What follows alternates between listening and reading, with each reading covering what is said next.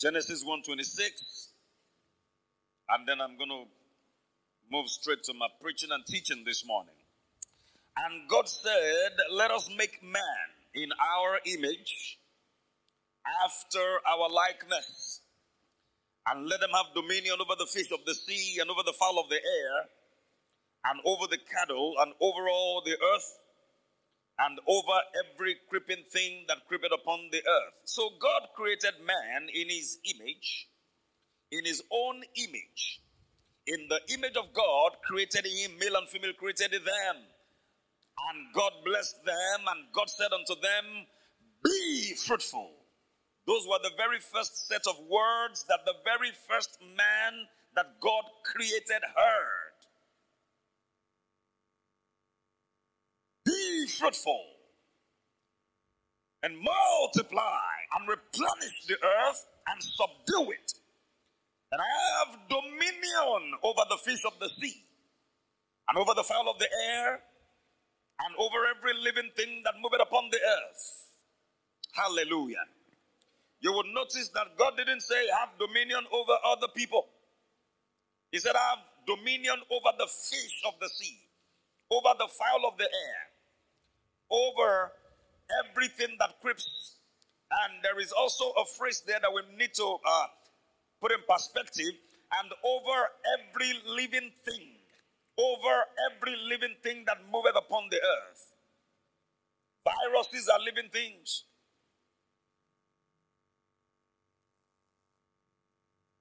There are some of these microorganisms.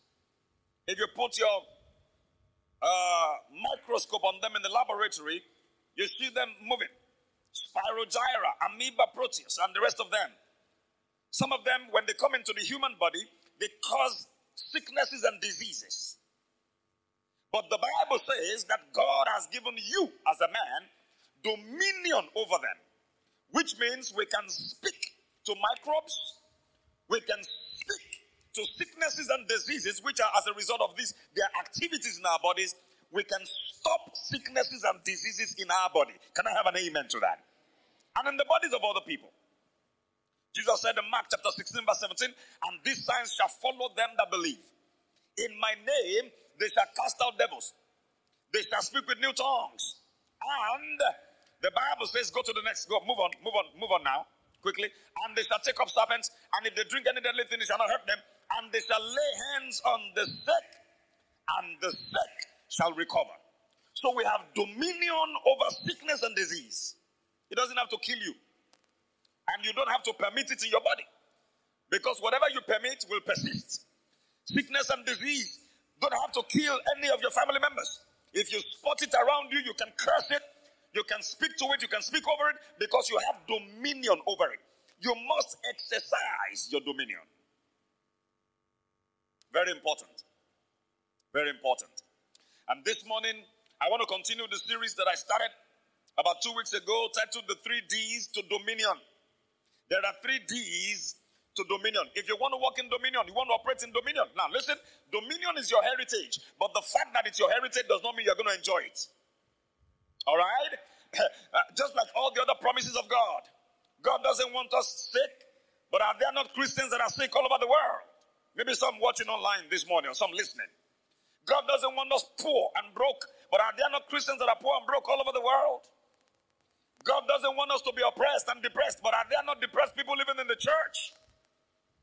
But I'm, I'm, I'm calling us to an awakening this morning, a spiritual awakening to who we are in Christ. If you have already received Christ as your Lord and Savior, you are not to be dominated, you are to walk in dominion. Are you getting what I'm saying this morning?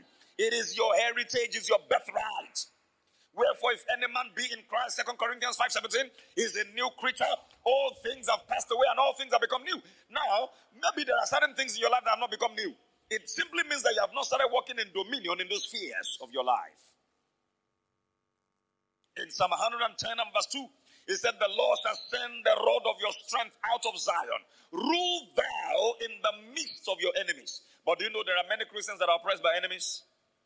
They are still running away from the witches and wizards in their family. They are still being oppressed in their dreams. They are still being oppressed in daylight. We have daylight robbery going on in the lives of many people. Many are living in fear. which is the spirit of bondage, according to Romans chapter 8 and verse 15. We have not been given the spirit of bondage again to fear, but the spirit of adoption whereby we cry, Abba Father. But it is the will of God, according to Psalm 110, verse 2, that you rule in the midst of your enemies. Not that you run away from enemies. In Psalm 23, one of the verses there, it said, Thou preparest a table, maybe verse 4, verse 5, Thou preparest a table before me in the presence of my enemies. Why? Because I have dominion. So I will eat in their presence and they can do nothing about it. Are you with me, church? We are scheduled to rule in the midst of enemies. Uh, I've got haters. I've got people who don't like me. They're just beefing me. You are not to run away from them. If you run away from them, you are you are a coward. If you run to another place, what about if new enemies gather against you? Oh, there are witches in that church. Let me run to another church. You run to another church, there are witches there too. You run to a place of work and there are witches. Will you resign your job because there are witches in your place of work? No, you chase away the witches. When light comes, darkness disappears. Because light always has dominion over darkness. Have you ever seen light begging darkness to go? It doesn't beg it to go. You flip on the light, darkness disappears. Darkness is driven back. Listen, church. The, abs- the strength of darkness is the absence of light. There is no darkness that is so powerful. It's because you have not turned on the light. And I'm helping you to turn on the light in your spirit man this morning. So that you stop living in fear, you stop being a slave to what they call anxiety disorder. I know what that means because I've been there. You stop being a slave to the spirit of darkness. Come on, the Bible says Christ has redeemed, He has actually delivered us. God has delivered us from the power of darkness and has translated us into the kingdom of His dear Son. Colossians chapter 1, I believe verse 10 tells us that. All the way, no, 13. Colossians 1, let's go there quickly. Colossians. You need to see who you are this morning. The knowledge of who you are delivers you from who you used to be. Colossians chapter 1 and verse 13. Verse 13. It says, who, has, who is about to deliver us from the power of darkness? Is that what you have in your Bible? Come on, talk to me, church. Is that what you have in your Bible? God is still trying to figure out how to deliver you from the power of darkness. Is that what you have? What does your Bible tell you this morning? who hath delivered us. He has already done it. It's a done deal. You have been delivered from the power of darkness. We are not saying that darkness of doesn't have power, but we are saying we have been delivered from that power. So that power is not supposed to exercise dominion over us and has translated us into the kingdom of his dear son. There is a switch of kingdoms here. We used to be slaves under Satan, under his dominion, but now we have been delivered from him and we have been translated into a new kingdom.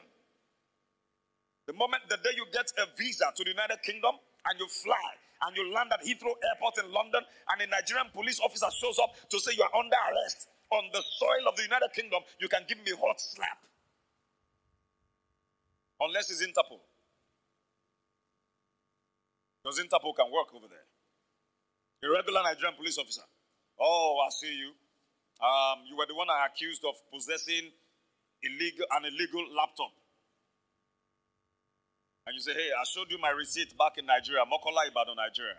And excuse me, Mr. Man, this is Leicester, United Kingdom. This is the city of Leicester.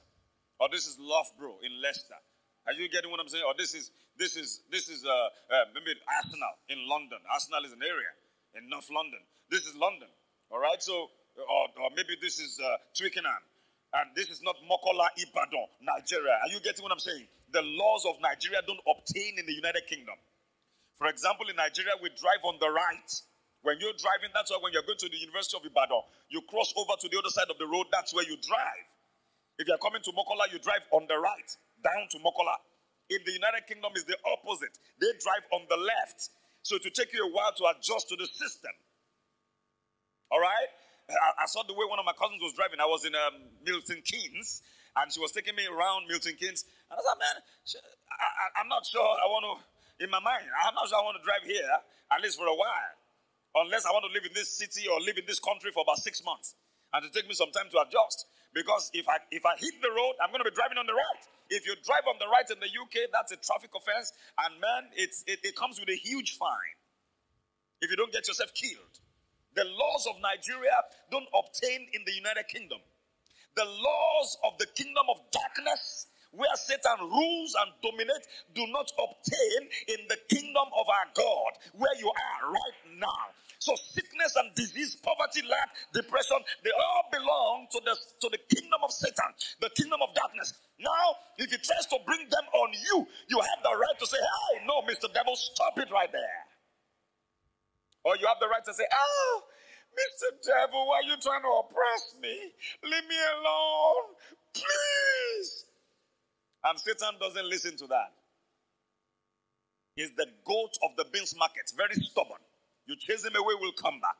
You chase him away, will come back. You chase him again, he will come back. That's the way he is. And so you have to keep chasing him. The Bible says, Submit yourselves therefore to God, resist the devil, and then he will flee from you. You remember that when he fled from Jesus, he came back again another season, the Bible says. Telling you to start learning to walk in dominion this morning. It is your heritage. Don't let Satan dominate your life. Don't be a slave to anything or to anyone. Are you getting what I'm saying? If if there is a, um, um, um, I learned there's something very popular on Twitter. It was popular maybe like two weeks ago. I don't know if it's still popular right now. No grief for anybody in 2024. If there's anybody you're not going to grieve for, it's Satan. Are you getting what I'm saying? If you disobey the law of the land and you fight with the police, you end up in jail. And I'm not going to come see you in prison. Are you getting what I'm saying? Oh, it's my pastor. What did you do? I didn't grieve for police. One, one of my one of the guys that worked for me, work on my car. Uh, uh, I, I went to the mechanic village and I was asking for him because I wanted to give him a job to do. And I was told that he had been incarcerated. I said, ah, What happened? They said he beat up a policeman. What? He didn't just beat him up, he broke his gun. This guy's strong from Edo State. Edo people, powerful. I grew up in their midst. We know the Greek. I'm on Do, they are Edo, but Do, Do, together. He, he beat up a policeman and broke his gun. I said, man, that's a capital offense. Oh. Broke his gun. They will say you beat up the federal government of Nigeria. I don't know how long he's going to stay in jail. No grief for anybody, no grief for anybody. Listen. Agree with God, agree with the Holy Ghost, and agree with the laws of the land. Are you getting what I'm saying? Policeman stops you on the road. I'm driving. I don't go grief for anybody here. Get policeman. oh boy. If there's anybody to not agree for, it is Satan the devil. Are you getting what I'm saying? He tries to bring nonsense on you. He tries to tell you you are depressed, nobody likes you. Tell him to shut up. How did you get to find out? How, how did you get to know that nobody likes me? I know everybody likes me. If nobody likes me, I like myself. Glory be to God. I like me. A man that has helped me a whole lot in life. I grew up in the midst of very tall boys, and they used to make jest of me. Short boy, all kind of names but I liked me. I always liked me from secondary school. Man, I, I used to bounce. I don't know if I still do. I'm a pastor now. But, but we actually rehearsed our way into bouncing, and then it became natural. And I'll just bounce into class. Ah, this short boy, he's so confident because I would not subject my life to your validation. I don't care whether you like me or not. I don't care what you're saying about me. I love me, and I'm me, and I'm going to do me. Praise God. Amen. And before long, some of them started becoming my friends. And I went to a very public, to a publicly public secondary school in Sabo, Ibadan. I, there was a time I enrolled in, a, in an extramural class and I had all these boys from ISI. And you know, ISI boys back in the day. ISI was number one in Ibadan. All of these uh, private schools that have now sprung up everywhere, none of them could stand ISI. ISI, I mean, if you went from staff school to ISI, it was the Botis that went there. You know the Botis? Omo Bota glasses here, and then your boy, this is how you walk. Oh, my mommy. I'm gonna get inside. Oh, all right, mommy. All right, mom. But me, I'll be back for you. Mokola boy. You get what I'm saying? Forget these glasses, though. I just started wearing a couple of years ago. I joined that class and it was in Methodist Bodija. I was just enter class, you know, back in the day. You know, just enter class JAMB, I think it was JAMB class or GC class, something like that. And some of those boys would look at me like, man, man, who be this guy, man? This guy get confidence. Oh. Then there was the day there was an argument between me and the English language teacher. The English language was my forte. And the man gave us an example and it was wrong. And I tried to point his attention to the. I, I wasn't rude. I just tried to point his attention that, sir, according to the dictionary, so, so, and so, and so, and so, because I did my research. I, I, I, I slept and woke up with my dictionary by my side. I understood how to read the conscript forms of words. That is how to pronounce words. All right? And I tried to show the man. The man said, No, no, what do you mean? That's wrong, man. Dictionary was wrong. So he said, Next class, I'm going to I'm gonna bring my own dictionary, Cambridge. These boys went to bring their own dictionary.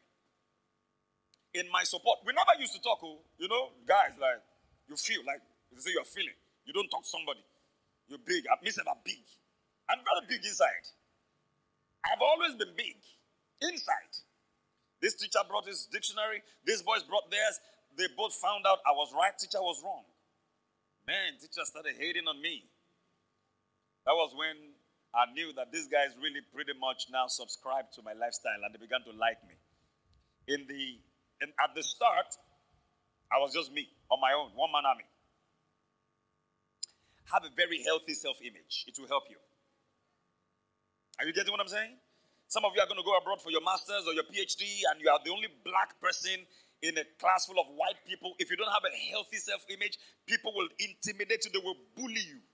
And I'm training my son that way. Let nobody bully you. Okay? They tell you you are short, tell them you are too tall. If you say I'm too short, you are too tall. In fact, I so terrorized my tall friends. I told them, look, they will make jest of me. Short boy, uh, you know. In fact, there's one I won't tell you. Bad name they will give you because you are short. Unless you can unravel it, SMD. you know, one day I told them, I said, guys, come, come. You see where I am, eh? this is the level of wisdom. If you are shorter than me, you are too short, you, you, you need to scale up a little bit so you can be wise because this is the standard. I said, but you guys have grown beyond wisdom. That's why you're foolish. I tell you, that was my deliverance from those tall boys. They were so quiet, their legs were heavy, and they went home quietly. And I also bounced home. Hallelujah. Finally, I secured my freedom. Our pastor's son in Berlin, Germany, his first son, the guy's a medical student now. When he was little, they moved over to Germany. And you know, there is racism in that country and some other countries of the world. They used to terrorize the boy, white students in his class. This is why you black. You black. Me. And the boy would feel so bad. One day he got home and told his dad he was so moody. Dad, I'm tired of all this, blah, blah, blah. Dad told him, Don't worry. You're a child of God. You're made in the image and the likeness of God. You have to walk in dominion, like I'm teaching you dominion this morning. The boy got to school the next day. His friends looked at him and said, Why are you so black? And normally he would be crying. he looked at them and said, Why are you so white? They had never heard that before. And you know, when you when you say nasty things to white people, they turn from white to pink, some white to red. Their faces were red. The teacher was white. They started screaming, oh, oh no. Teacher turned back and said, What's going on? He said, This black boy, this black boy. They said, Black boy, what happened? He said, These white boys, these white boys. Say, What happened? They said, They asked me why I was so black, and I asked them why they were so white. This is white like paper. That's how to deal with the devil. Are you getting what I'm saying? Don't be intimidated and be boxed into a corner. Uh, uh, Pastor, hello, please pray for me.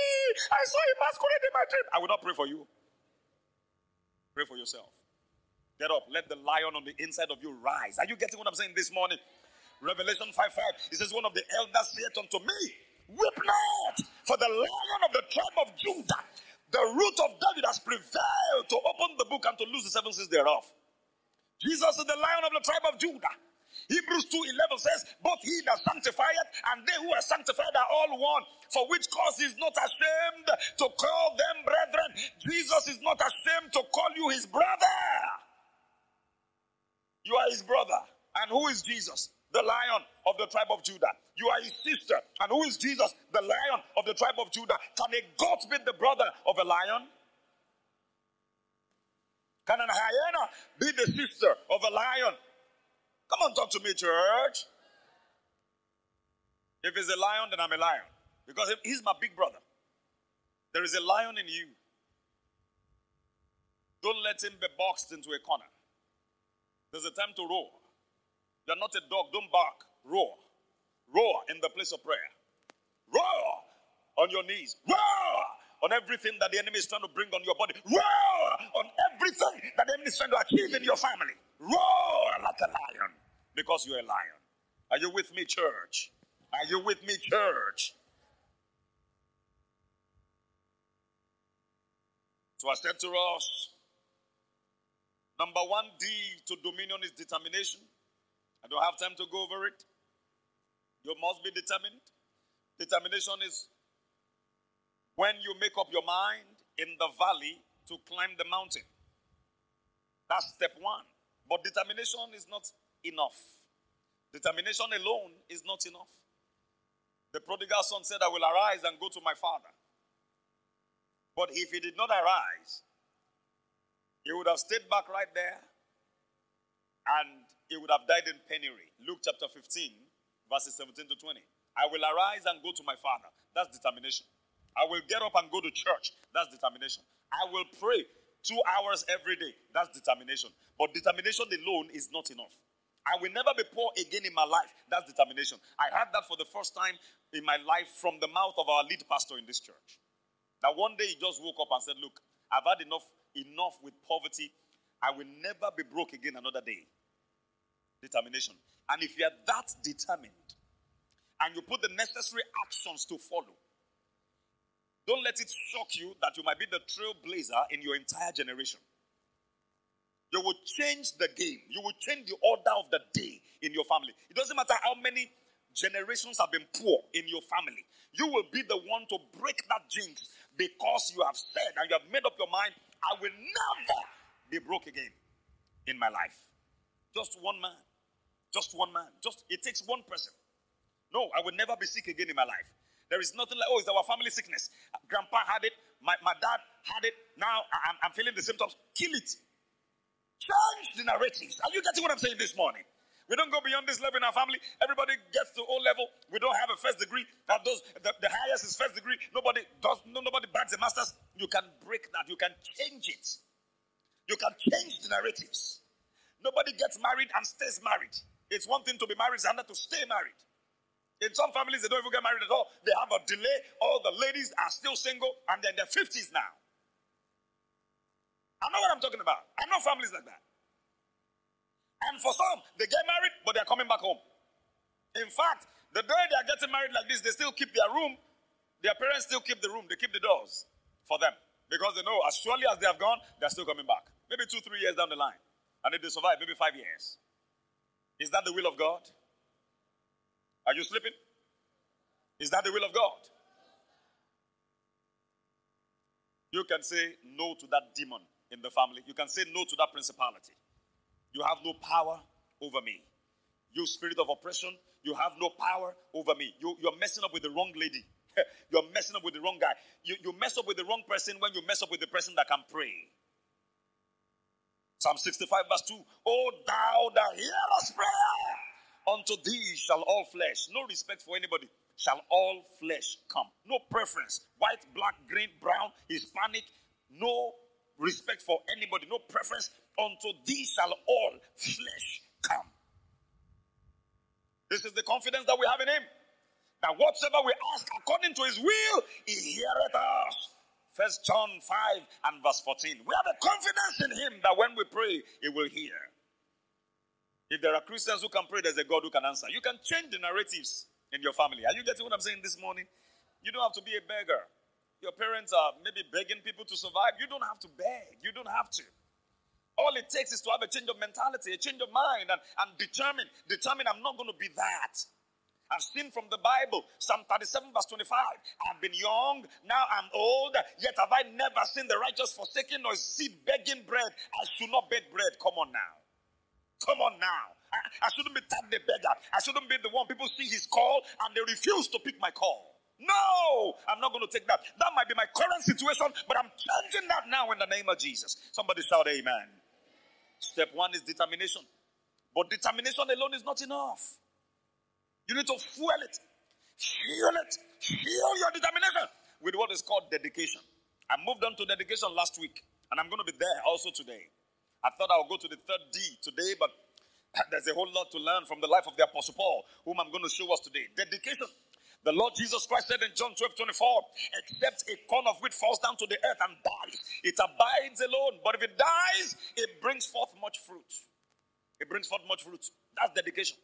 Unless you die, you can't germinate. You cannot bring forth fruit. If you die alone, if you don't sow your life as a seed into the things of God, if you live and die alone, you abide alone. You will leave no footprints on the sands of time. I don't want to die like that. I want to live my life and die in such a way that I would have impacted my generation and generations yet unborn. Today, there are many legacies we celebrate. Papa Kenneth E. Hagin, A. Allen, uh, Lester Sumrall, uh, Smith Wigglesworth, and the rest of them. Men, John G. Lake, John, John Bunyan, John, John Knox, John Praying Hyde. These were men that, that shaped history, men that birthed revival, men like William J. Seymour and his company. Uh, women of God like, like Kathryn Kuhlman, like Maria Woodworth Etter, these were women that, that changed the course of history. We, we, we, we would never forget the likes of Martin Luther King Jr., uh, Charles Finney, Charles Wesley, John Wesley. These were people like us, men of like passion, women of like passion. What made the difference in their generation? They were dedicated, dedicated to the cause of the gospel, dedicated to prayer, dedicated to the Word of God. Uh, if you're a Christian that only opens your Bible on Sundays alone when you come to church, you are not serious. In fact, some don't have a Bible. And you're a Christian. Say, I have a phone. My, my, my, my app, my Bible app is on my phone. That's not your Bible, that's your phone. As everybody lift up your Bible, some, of will, some people will lift up their devices. Say, This is my Bible. No, this is not your Bible, this is your iPhone. This is your iPad. I am what it says I am. Are you what your phone says you are? I'm not against having devices. I have devices myself. By the help of God, I have, I have phones and I have, I have an iPad. But I have a collection of Bibles. And I've told you before in this church, I'm going to have a collection of Bibles so that when I become a grandpapa and my grandkids come to my house, and my great grandkids come to my house, they will find my collection of Bibles. And they will be so happy to read them. And those Bibles have been so torn and scattered all over the place. And I put them together, bind them together, go to the next Bible. And it will be so used. The fact that your Bible is torn does not mean that your life is torn. In fact, if your Bible is torn, it shows that your life is together. Can I have an amen to that? Some of you, your Bibles are too neat because you don't read them. I, I, I was privileged to go to the library of um, William, uh, Billy, Billy Graham in North Carolina, Charlotte, North Carolina, in the United States. And one of the one of the attractions there in that library, because the library is a tourist uh, center, like a tourist attraction center. I, I went to the Bible area. In the glass, they put his different Bibles: small Bible, big Bible, gigantic Bible, medium-sized Bible. They said these were his Bibles. He read them, he lived them, he preached them. Till today, that man remains a celebrity in God's kingdom. He died at the age of 100. I went to the house, the home where he was born. I entered the place. I, I made a tour of his of his farm. I saw I saw different things, and I, he, he's got a garden in that library. In that garden, they buried his wife there. He was still alive when I traveled, 2016. They buried his wife there, but it's a place where people just go, sit down, have a quiet time with God, and pray. Then, apart from that place, he now created another place called the Cove.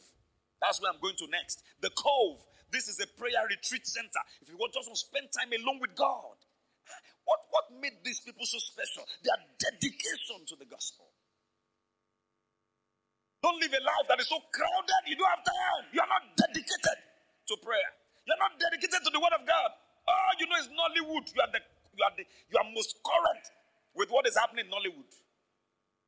You heard the lead pastor talk about that yesterday.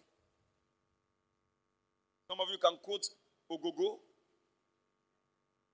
Ogogo said in that film, you know, it was no, no, it was not good. I said it was, it was, it was a uh, uh, uh, Kura Matete.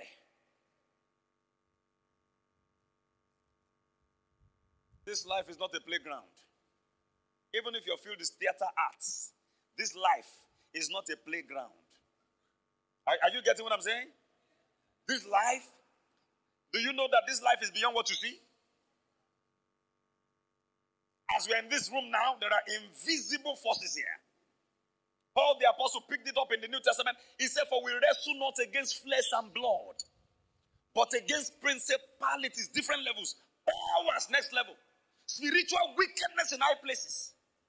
Those are the kind of things we are wrestling with every day. They want to destroy your life. They are the ones encouraging you to watch pornography. They are the ones encouraging you to steal. They are the ones encouraging you to lie. They are the ones encouraging you to do all the bad things in the world. They are influencing you from another world. And unless you are spiritually strong yourself, you will not be able to say no. Anything they say, say yes. Anything, say yes. Dedication. The Lord Jesus was dedicated to the cause of the Father. I, I spoke about that extensively last week. If you were not here, get that message. And today I want to look at the life of Paul the Apostle. It was Saul of Tarsus who became Paul the Apostle. The same dedication he had to the Jewish religion, this man brought it to the kingdom of God when he encountered Christ. Galatians 1.13 on the, on the screen. Galatians 1.13, everybody, I want us to read this together. Let's read KJV. One to go. For ye have heard. Now, make it, rev it up, rev it up, rev it up. One to go. For ye have heard of my conversation in time past in the Jews' religion. How that beyond measure I persecuted the church of God and did what? Wasted it. He was getting letters from the authorities of the day, the religious leaders of the time, and he was persecuting the church. Now, in the Jews' religion, he believed that he was right. He believed that they were the ones serving God, that Christians were not serving God. The believers in Christ were not serving God. That they were, they were, they were just some strange people who were trying to pollute their own religion. Religion was all he had. Religion is dangerous. All some people have is religion. Let's go to church on Sunday and sing holy, holy, holy. We can live anyhow Monday to Saturday. But on Sunday morning again, we carry our Bible, we dust it. Let's go to church. When we're in church, God is in the church. When we're outside the church, God is no more there. We can live anyhow. That's religion. And it's dangerous. Religion was what the religious leaders of the day had when they accused Jesus of working on the Sabbath day when he healed the hand of a man that was withered on the Sabbath day. He said, No! You are trying to pollute our religion because the, the religion tells us that you don't do any work. You don't do any work on the Sabbath day. On the Sabbath day. And Jesus asked them, All of you religious leaders, eh, if any of you has a sheep or an animal or like a goat that falls into a ditch on the Sabbath day, will you bring him out of the of the of the of the pit or not? They were quiet. Don't you give water to your animals on the Sabbath day? They were quiet. In John chapter 5, he healed a man that had been paralyzed for 38 years. And he told the man specifically, Rise up, take up your bed, and go home. The man had been in that condition for 38 years. None of the religious leaders could heal him. They didn't even make an attempt to gather prayer for him. Like say, we gather day. No, they don't gather day. They didn't pray for him. Jesus said to him, Rise up, take up your bed, and go home. And the guy got up. Energy came. He didn't need the services of a physiotherapist. If you have been bedridden for 38 years, you can't walk same day. 38 years, even for one year. If anybody's bedridden for one year, they're just on the bed, they're bedfast for one year, and then they attempt to, to run. Same day they get up from bed, they're going to fall. You need a physiotherapist to take you through baby steps again, how to walk again. The man had been there for 38 years. Jesus always, in most of his miracles, collapses time. Off, away with the services of a physiotherapist. A miracle right here. Get up! The guy got up, take up your bed. He took up his bed. Go home. The last marching order, and the guy was marching home. Guess what the religious leaders did? They stopped the guy on the way.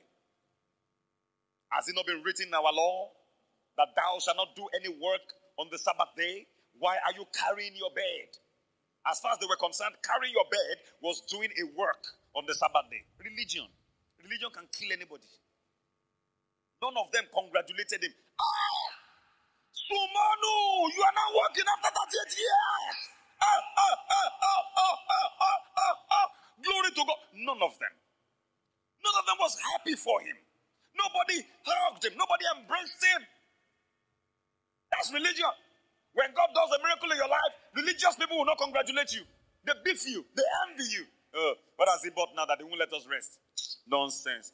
That, that, girl that she, that she wants to church, I, I, I had it like five years ago. I even gave it out. Beleo, Miss Giver. Be happy for somebody. Rejoice with those who rejoice. But religion doesn't make people do that. And the guy said to them, Hey, he that healed me, the same told me to carry my bed and to go home. So go and ask him. Don't ask me dumb question. Go and ask him. Paul was sold out to the Jewish religion.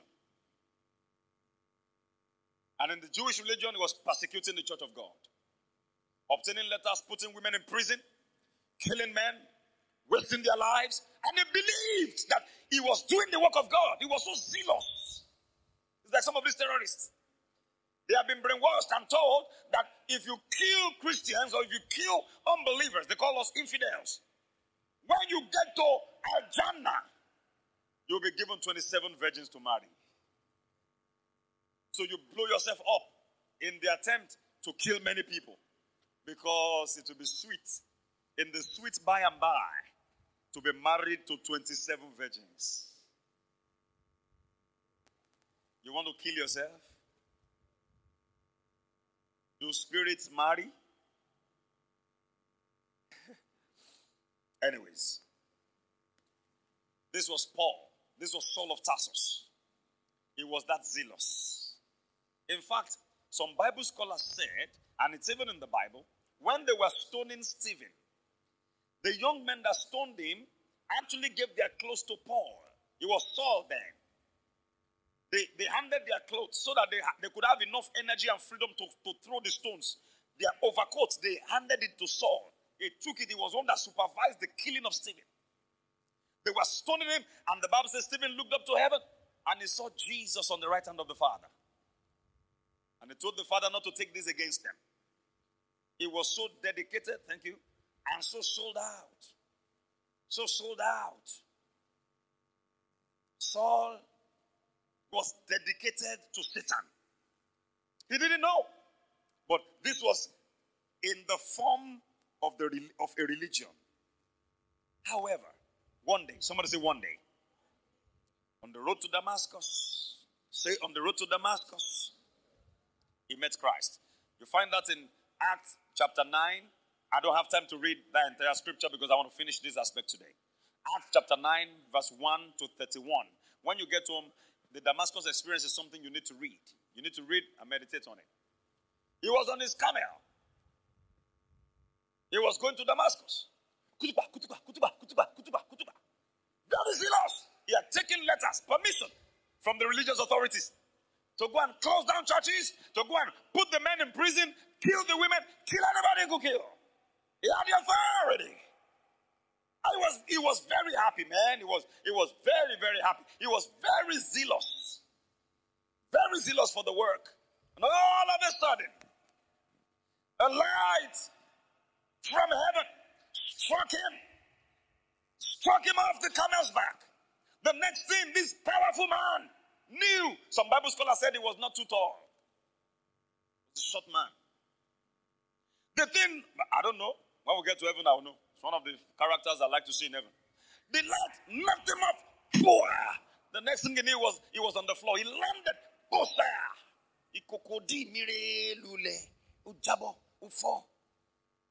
He shouted. When the Lord said to him, Saul, Saul, he said, Who are you, Lord? He quickly put Lord. He said, This one, power past power. The power that could get me off, yank me off the beast, and knocked me on the floor. He said, Who are you, Lord? I am Jesus, whom you persecute. Why do you think I kick against the pricks? He had an encounter with God. That encounter turned him from Saul of Tarsus to Paul the Apostle. It was a, it was a first hand encounter with the Lord Jesus Christ. Not that somebody preached to him and then he gave his life to Christ. No. He met Christ himself. He became blind. There was a voice speaking to him. He could hear the voice. The men around him were afraid. They saw the great light and they knew was communicating to somebody, but they didn't see the person. And God gave him, the Lord Jesus gave him instructions what to do, to go to the house of one uh, Ananias, uh, etc. Whatever instruction, he gave it to him. And Ananias came in and prayed for him, and the scales fell off, scales fell off from his eyes, and he recovered his sight. How do you have such an encounter with God and you say there is no God? It was this encounter that changed and transformed him. And I pray for everyone. May you have an encounter with God. I'm not asking you to go blind. I'm not asking you to fall off a car. You don't have to have that. You can have an encounter in your heart. Some of you are still struggling with you. Five years. Stop going to club. Don't go to club. Don't do this. Don't do that. Don't smoke. Don't drink. It's because you have not had an encounter with God. And that's why I'm dedicated to praying three to five every Monday. I'm not asking God to give me a car, a new car. I'm asking God to give you encounters in your schools, in your places of work, where you work, where you live. I'm asking God to encounter your heart. Because one genuine encounter is worth much more than a lifetime of struggles or lifetime of religion. One encounter, you can be in your bedroom and be crying. Nobody beat you. You're just feeling the liquid love of God. Ah, oh, God loves me. you say, what's happening to you now? God loves me. Did you survive an accident? No. You know, you can do that if you survive an accident can come out and say, Oh, God, thank you. This one, nobody, no accident, nothing. Just you in your room. No preacher, no music, nothing. Everywhere is just quiet. And the love of God penetrates your heart. You will never be the same again. There are certain things everybody's preaching to you, stop doing. Nobody will preach it to you. You just stop it. You just stop fornication. You sack your boyfriend. You sack him and say, Don't destroy my destiny. Get out! Baby, come on, I love you. You don't love me. Go and love yourself. Have you even discovered yourself? Do you know purpose? Have you found purpose? He said, Purpose. What's purpose? He doesn't even know. He said, Ah, I've wasted my time. Three years with this one that doesn't have a purpose. Because God is working in your heart. In your heart. Saul became Paul, and he had this zeal. And he transferred the same zeal, the same dedication into the gospel. Let me share with you some of his part of his journey. You need to see this. In fact, when he began to preach, it didn't take long for him to be a preacher. When he began to preach, he said in 1 Corinthians 9:16, he said, Woe is unto me if I preach not the gospel. He had a raw dedication to the gospel of our Lord Jesus Christ. He said, Woe is unto me if I preach not the gospel. 1 Corinthians 9:16. That's like when you curse yourself. Say, if I don't preach, woe. So everywhere he went, he was preaching. He went to Lystra. Acts 14. Let's go there quickly. Acts 14. You'll be opening your Bible now, everybody. Acts 14, 19 to 23. Open your Bible. Let us read.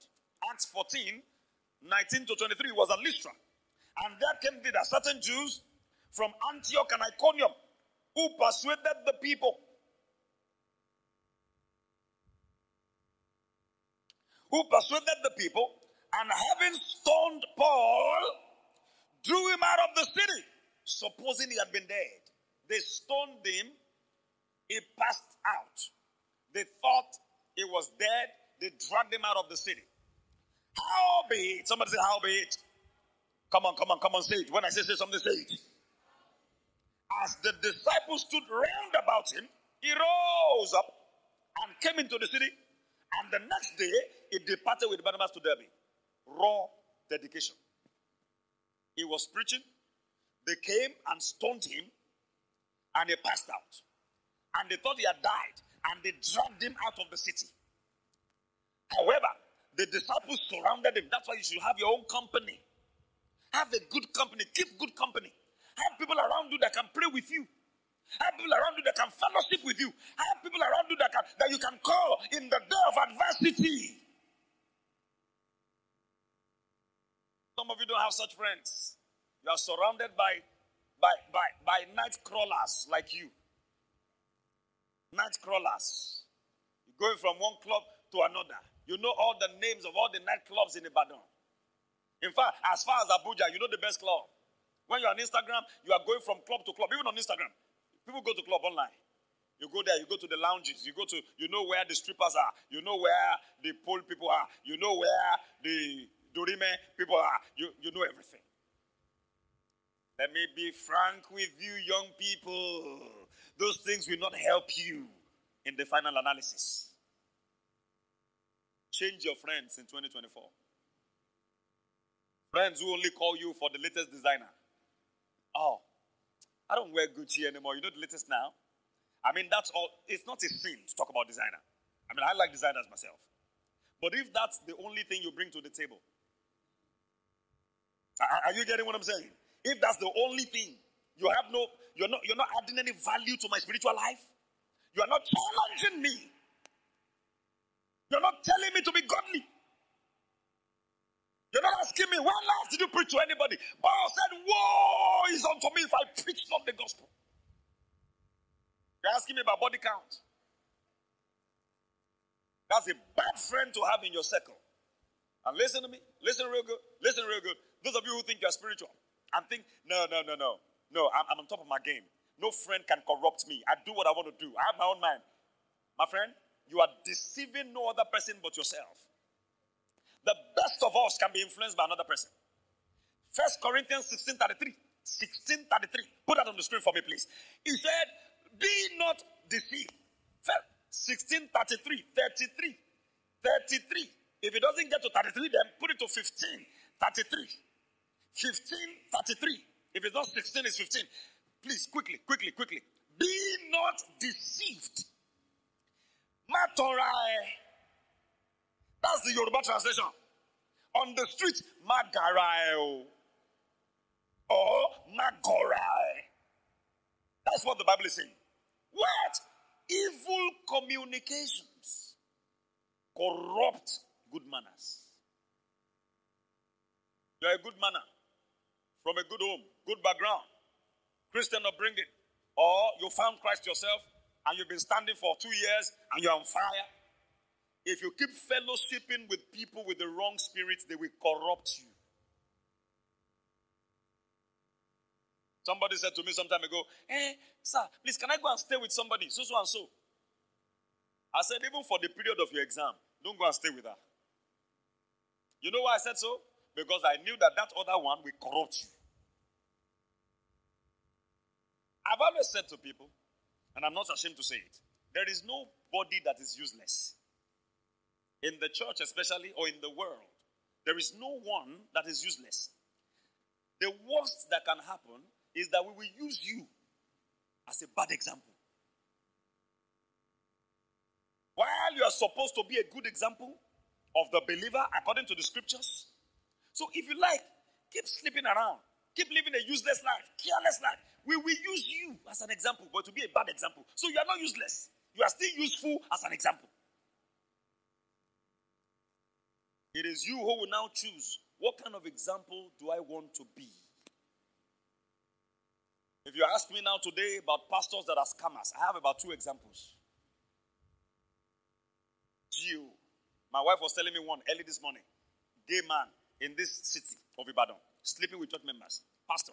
In fact, he slept with one, he knocked the boy on the mountain. Mount, prayer mountain.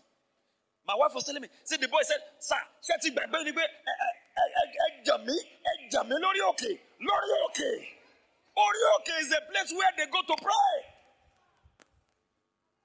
So if you're asking me now for a bad example I can give you one.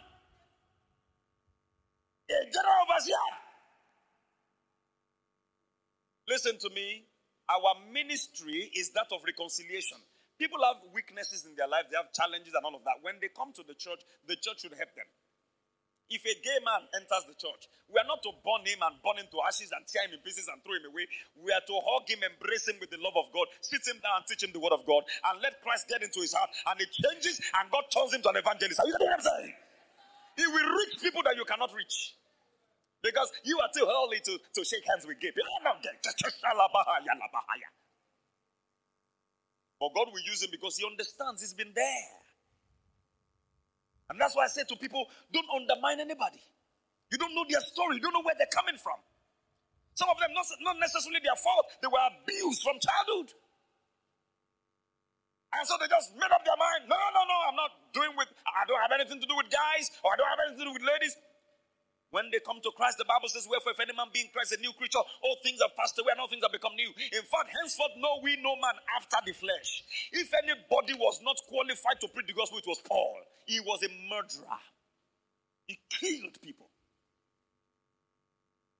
But today, is he a bad example? He wrote most of the epistles we are reading in the New Testament. He wrote many of them in the prison, in bonds, his hands bleeding, his legs bleeding. And he was writing, and he was writing, and he would pass them over the wall to his disciples across the wall who will now take those letters to the churches. Those letters have become epistles today that we read. They were letters written to the churches that he formed and founded. What kind of epistle are you?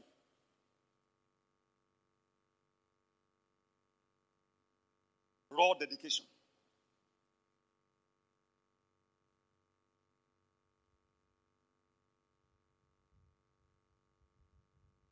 This man is one of the people I want to see when I get to heaven. I want to sit down with him and, and fellowship with him, apart from the Lord Jesus Christ himself. We're in Acts 14.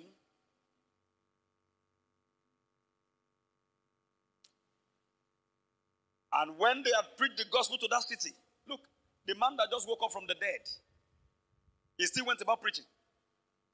And I taught many, not few, I taught many. Verse 21 now, Acts 14, 21. They returned again to Lystra and to Iconium and Antioch. It was in Lystra they stoned him and he passed out. He went back again there. If it was some 20, 21st century Nigerian preachers, they would curse that city. Ah! He Lystra, ayé ti bàjẹ́. Ah! Ẹ sọ̀kòlù mi. People curse in the name of the Lord, thinking that God's going to back up that kind of curse. A curse causeless will not come. My wife told me where we used to live. We used to live very close to a church. I don't want to mention because the church is not bad. It's just some, like it always happens in the ministry. Some ministers will go and buy corn, corn, roasted corn. They didn't have money.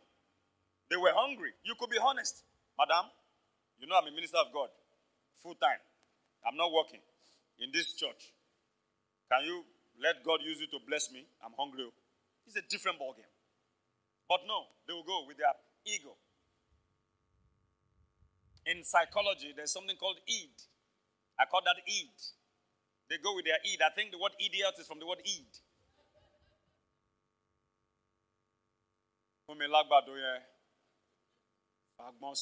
tóbi ni eh, fìkejì. So, ah, daddy, daddy, daddy, she will wrap it, pack everything. Pray for me. And he's walking away. Ah, daddy, hey, it is all. Owó. So fẹ́ kí n fìpè ṣépè fún ẹni. You want me to use my calling to curse you? It was my wife that liberated one of the women. One day she said, No, no, no, guy, why, why, why, why? My husband too is a pastor. He doesn't behave like this. Don't, don't stain the name of the Lord. The calling is a higher calling. Pay for what you have bought. This woman did not buy these things in the market for free. She paid. She paid even the transporter to bring it here. We are not to lord it over the people of God. You become a witch. A witch is a person that makes his own assessors to be the, the one that will be taken all the time. I have said it and it is done. If you don't do it, you are nowhere, you are nobody. No, no, you are not the Almighty God.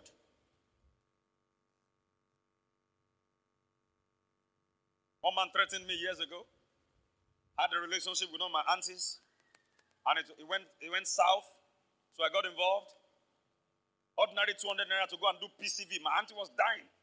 To PCV in the hospital. This man took blood sample for several hours. He didn't, he didn't come back with PCV. 200 naira. I told my auntie on her, on her deathbed, she was dying. Thank God she's alive now. I said, look at this, this kind of rascal. Because the kind of church which I've always complained about. See, see what you have brought on yourself now. My father complained about this. You did not listen. See where you have landed yourself. Then the man started threatening me. White garment prophet. He had dreadlocks. Very, you know, those are very thick. When you see him like this, you almost want to run away. I said, Me. The greater one lives on the inside of me. He called me on the phone. I was breathing out threats. I will show you. I will. One of my friends that was born in a white garment church who is now a pastor in Redeem said, Ah, Brother Fred, I was a brother at that time. I was not a pastor. Brother Fred, you need to pray oh, because when these people threaten like that, they will send something. I said, Me too, I will send something. Love the something he sends, meet the something I send. Now say the one that is superior. Today, I don't know his address. Breathing threats on the phone. I said, Oga, you won't survive this. Do anything, but let me let you know that no weapon the against me shall prosper. Because it is written. And every tongue that rises up against me in judgment, I am in the position to condemn it. How did I get to know? Because I read it and I found it in the Word of God. If you are too lazy to read God's Word, you'll be too lazy for power. Are you with me, church? Dominion is by power. If you don't have power, you dominion. Ah, dominion, Stone Church 2024 dominion. Well, you will discover that there might not be a there might not be much difference between dominion and indomie.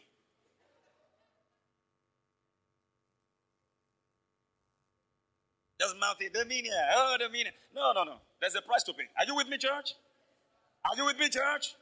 When we prayed one hour yesterday, I looked at some people, it was as though they were going to die. Charlie Kulo along. One hour. Oh, yeah. Bo, bo, bo, bo. Some people started singing. Oh. No, we say pray, don't sing. Pray. Pray. You now sing half of the time. Hallelujah. Praise the Lord. No, we say pray. We said pray. We need to sing. I told my children 10 minutes every night, you pray in the Holy Ghost before you go to bed. My daughter worshipped. Then she started praying. When it was the turn for my son, the boy just started. My daughter said, No, no, no, come. Sing first. She put my phone on the couch and she go and press it, pop to check the time. Okay, two minutes. Yes, eh. I said, okay, that at your level, I will permit you. But I need to teach you that when it's time to pray, it's time to pray. Are you getting what I'm saying? The time for worship, I'm not, I'm not going to add it to it. If you like worship for 10 minutes, I say you have worship. Now begin to pray. You won't die praying. You'll be refreshed praying. Are you with me? Are you with me, church? Paul the apostle. He went to Ephesus, Acts 19, verses 20 to 21 says, So mightily grew the word of God and prevailed in the city of Ephesus. Acts 19, 20. Acts 19:20. So mightily grew the word of God and prevailed. The word of God can prevail over any situation, over any circumstance, over any people, over any nation, over any university, over any vice chancellor, over any lecturer. Get the right word. Get the right word. Verse 21. Verse 21. After these things were ended, Paul, determined in the spirit, proposed in the spirit when he had passed through Macedonia and Achaia to go to Jerusalem, saying, After I've been there, I must also see Rome. He made up his mind, I must get to Rome. I must get to Rome. Why must he get to Rome? Because he wanted to preach the word of God there. Determination and dedication. Determination and dedication. Acts chapter 20 from verse 7. We'll read it all the way to verse 24. But I will stop at verse 13 to show you something. Act 20 from verse 7. Get into your Bible, everybody. Are you getting blessed this morning? And upon the first day of the week, when the disciples came together to break bread, Paul preached unto them. Can you imagine? They came to break bread, he preached. This man was just preaching every time, at every opportunity, he will preach. Any opportunity Paul catches you, he will preach to you. Paul, are you not tired of preaching? Woe is me if I don't preach the gospel. One of our sisters that was at our induction a few days ago, and she was telling me this, I was just laughing. Our mom was there, and she said, after I'd left, that our mom said, ah, even the few minutes that Pastor Fred had here, he was preaching to those boys, those young people. she said, uh, You don't know him, that's Pastor Fred.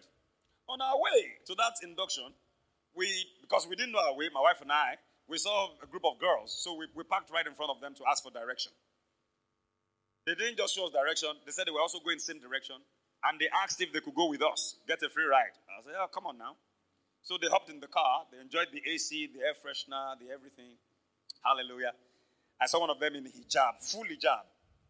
And you know what I said to them? I didn't preach at them. I just told them, Jesus loves you. I just wanted to know. They said, Oh, thank you, sir. Because as they got in the car, very nice car, I used that opportunity to preach the gospel, to tell them about Christ. That Jesus loves you. That might be the seed you sow, and somebody cannot sleep in the night. They are rolling on their bed from one edge to the other. Jesus loves me. Jesus? Jesus, is it true that you love me? And from that point of inquiry, it will minister to their hearts. Let's maximize the opportunity in our hands. You don't know the person you will meet tomorrow that is on the verge of eternity. Tomorrow might be their last day. You don't know the person you meet at Domino's tonight, and it just might be their last. You never know. You never know. It's painful. David has left the service. I thank God for his life.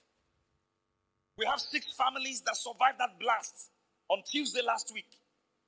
I was telling my family, I said, these guys were one moment, one moment in time, the next moment in eternity by one terrible blast. So I was told by eyewitnesses that somebody just walked on the street. She, she was, she was um, having an exercise, evening exercise. You know, when you live on an estate and you just want to enjoy fresh breeze and you want to burn some calories, and that was it. Boom! And the thing killed her. Someone came to the country to go and, to come and get married, and her mom came around preparing for wedding. Boom! Killed them. So many others. Uh, some families probably were just sitting down to enjoy dinner Maybe they just came from fellowship or they were just at home. They wanted to just eat dinner together and then their, their house sank. One moment in time, the next moment, eternity. Out of particular man of God that friends came to visit. This was years ago in Nigeria. And as he was walking them, I think some white people, he was walking them. Papa Idahosa actually. Seeing them off, he walked into eternity.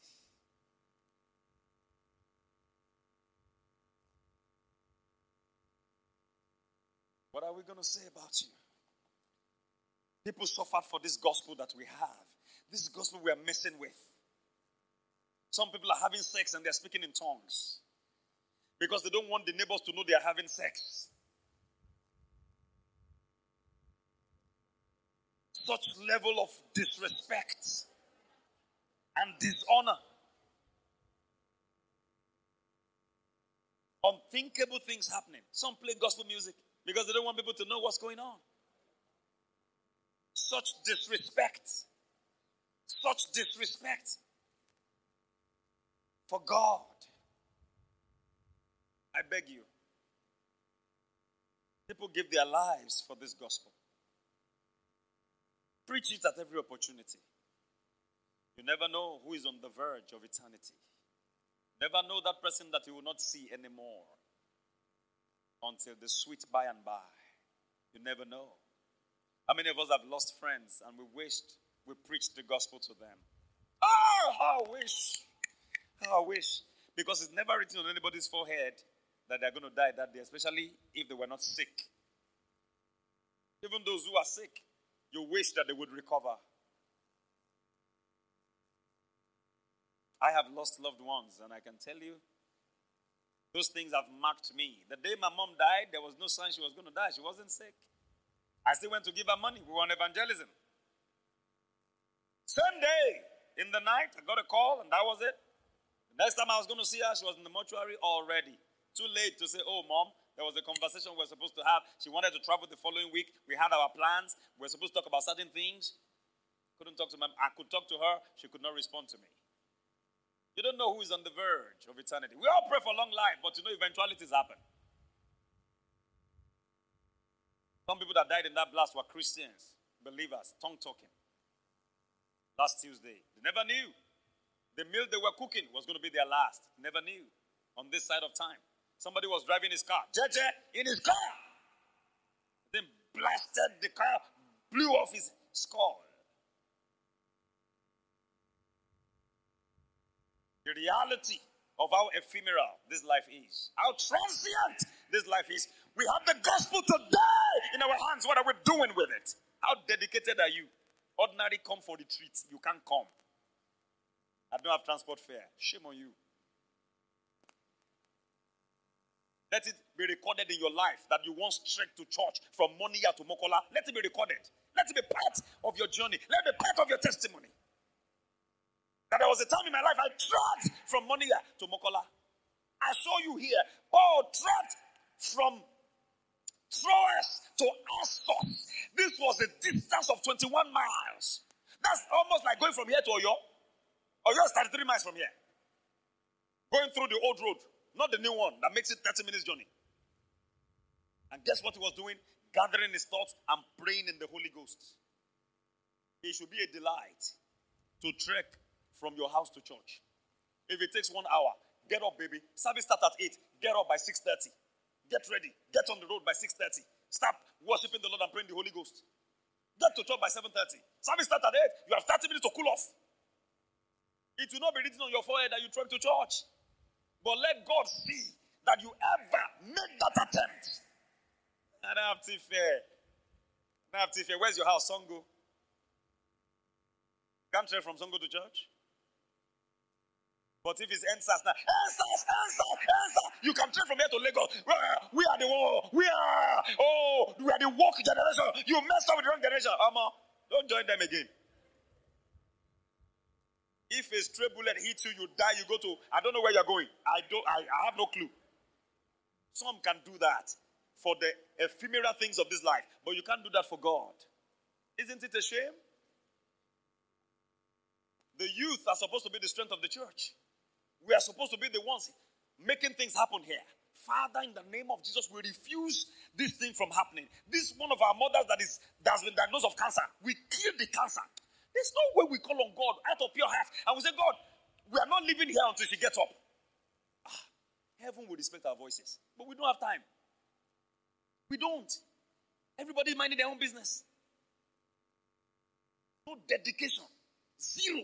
Zero. You like, don't like me. I like you. And I like me. We're in Acts chapter 20, aren't we? Look at Paul. Paul preached unto them, ready to depart on the morrow.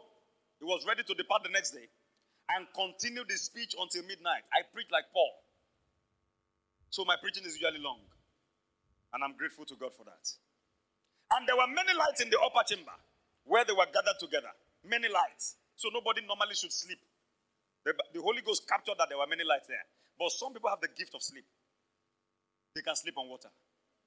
Such was a brother called Eutychus. And there sat in the window a certain young man named Eutychus, being fallen into a deep sleep when you're not Adam. And as Paul was long preaching, he sunk down with sleep and fell down from the third loft, third story, and was taken up dead. And Paul went down and fell on him and embracing him said, Trouble not yourselves, for his life is in him. That kind of anointing. When he therefore was come up again and had broken bread and Eleni and eaten and talked a long while, even till daybreak or break of the day, so he departed. And they brought the young man alive and were not a little comforted. They were greatly comforted. And we went before, look at this now, verse 13. And we went before to ship and sailed unto Assos, there intending to take him Paul, for he had appointed, minding himself to go afoot. Paul told them, I'm not sailing with you. They were in Troas, they were going to Assos. He said, I will not join the airplane, I will not join the ship. I want to trek. Why was he going to trek 21 miles? In 1 Corinthians 14 18, Paul said, I thank my God, I speak in tongues more than you all. That is, all of you put together. All your tonguing, tonguing, I speak in tongues more. 21 miles.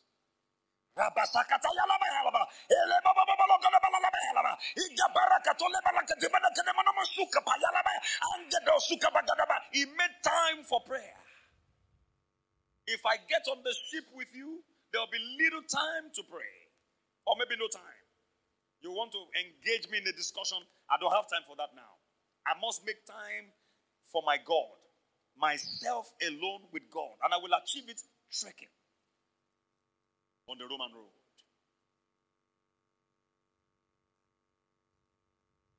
You must make time alone with God. No matter how busy, don't be too busy.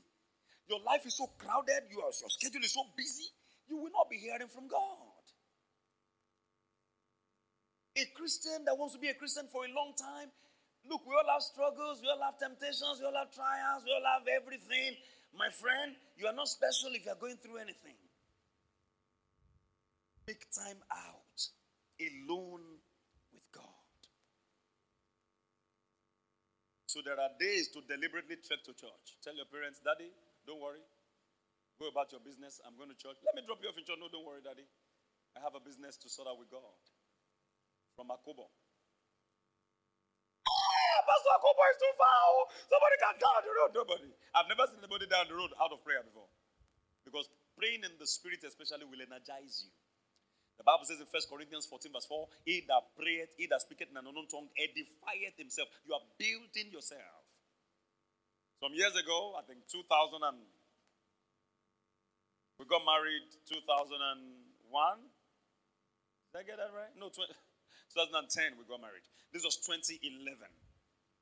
January 1st, just like what we finished. My name was on the roster to lead prayer. And it was the time of subsidy removal during Jonathan's era. So there was uproar all over the place. People were singing songs. Nigeria were making skits. Your subsidy, ayé wọn bàbá. Your subsidy, ayé wọn o. Àwọn tó ń yọ wá. You know, those kind of things. My mother in the Lord, Mommy Biodun Adegboye, called on the phone to say, Pastor Fred, you're on the roster today to lead prayer. I said, Yes, ma'am. Fully prepared. How are you going to get to church? I didn't have a car. The Oshuntokes were living behind us on Abaka Estate. Fola was just a little boy like this, fine boy, cute. I remember a school uniform. How are you going to get to church? I said, Ma, I have my two legs. What? You're going to trek? I said, Yes, ma'am. I won't die trekking. I trekked before as a teenager from Mokola to Ajibode inside the forest. Ajibode was a forest then. There was no kerosene, so it was scarcity of kerosene at the time. I went with one of my neighbors to cut trees, and we carried on our head and trekked back to Mokola, and I didn't die on the way. Small boy, maybe 13, 14.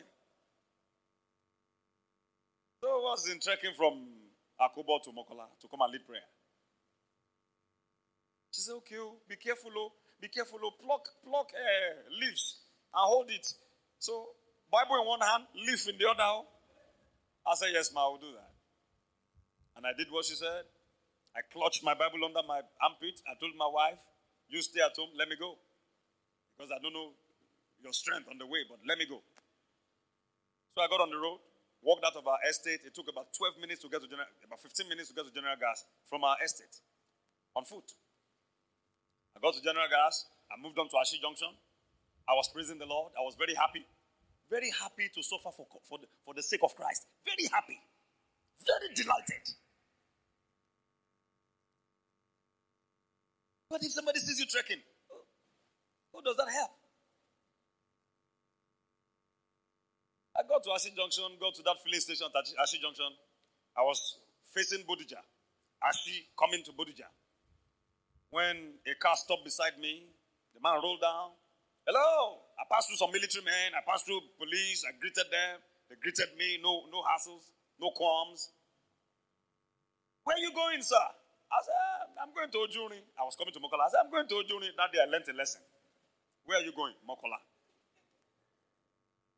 Because even when God is bringing help, we try to help God to manage his resources. Somebody with me this morning? The man said, Okay, please hop in. So I got in. And we got talking. The man said, Well, I don't know why I'm picking you. I don't do it normally. I've been victimized a couple of times, so I don't do it anymore, but I'm a pastor. And I believe the Holy Spirit told me to pick you up. I said, Thank you, sir. So where are you going? Actually, I'm going to Mokola.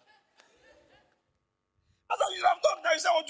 Oh, so we now, you know, made a detour The man dropped me off at GT Bank there, Ajibade. I trekked the rest of the way here, rejoicing. He shortened my journey. All God needs to see is your willingness, your dedication. He will take care of the rest of the journey. Are you with me?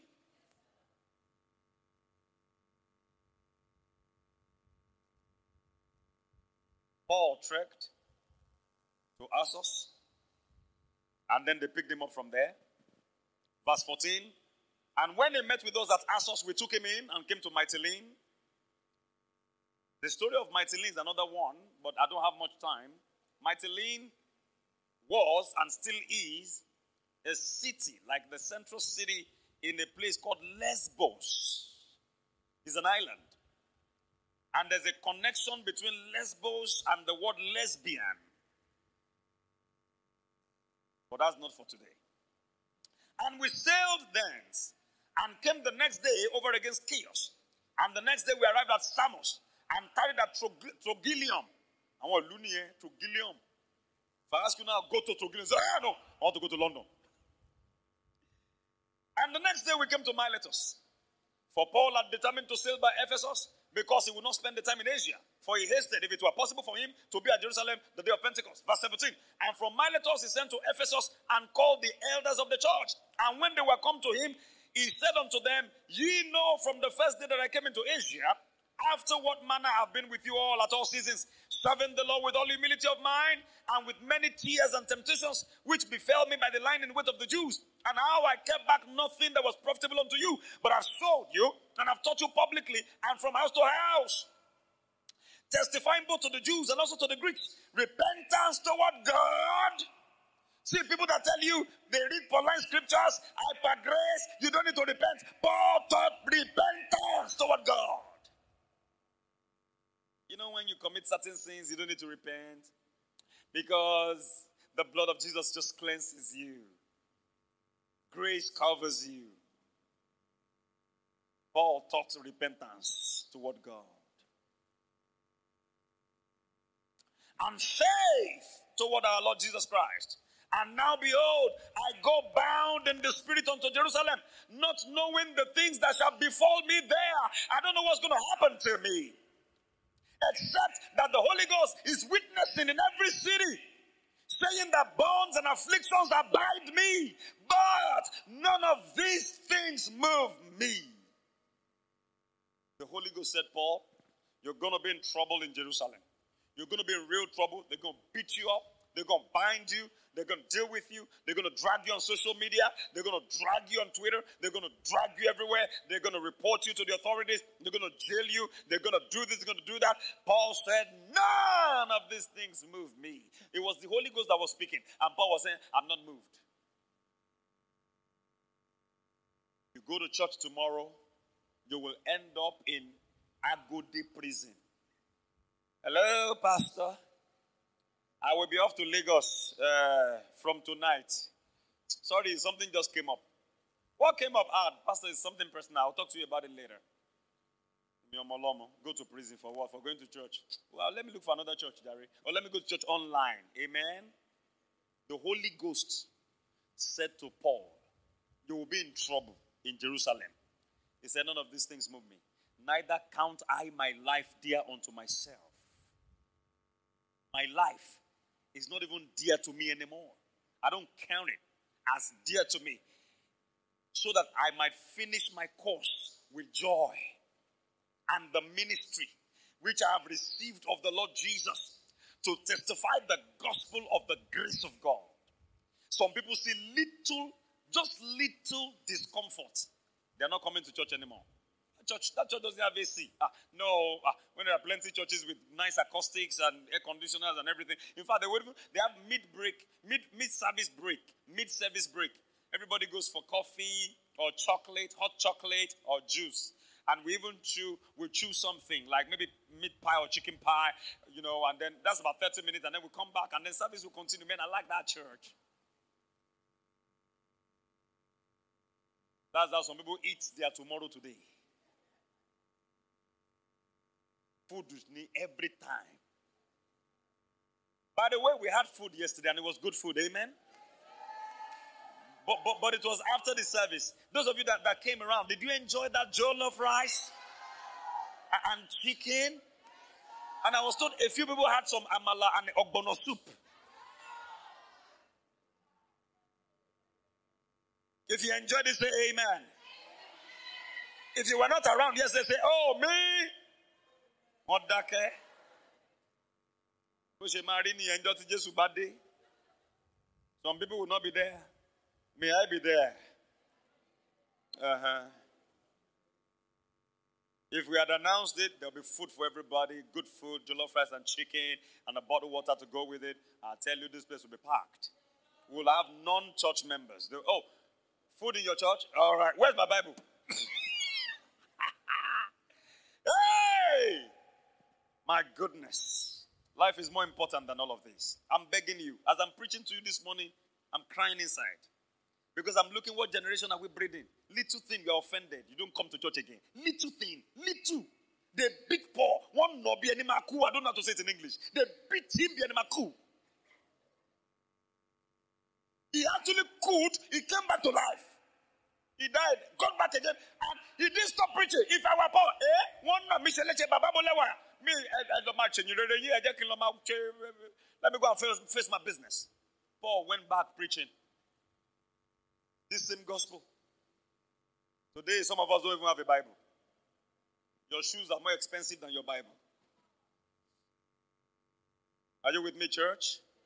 Pastor is bashing us this morning. You need the bashing once in a while, baby. Are you getting what I'm saying?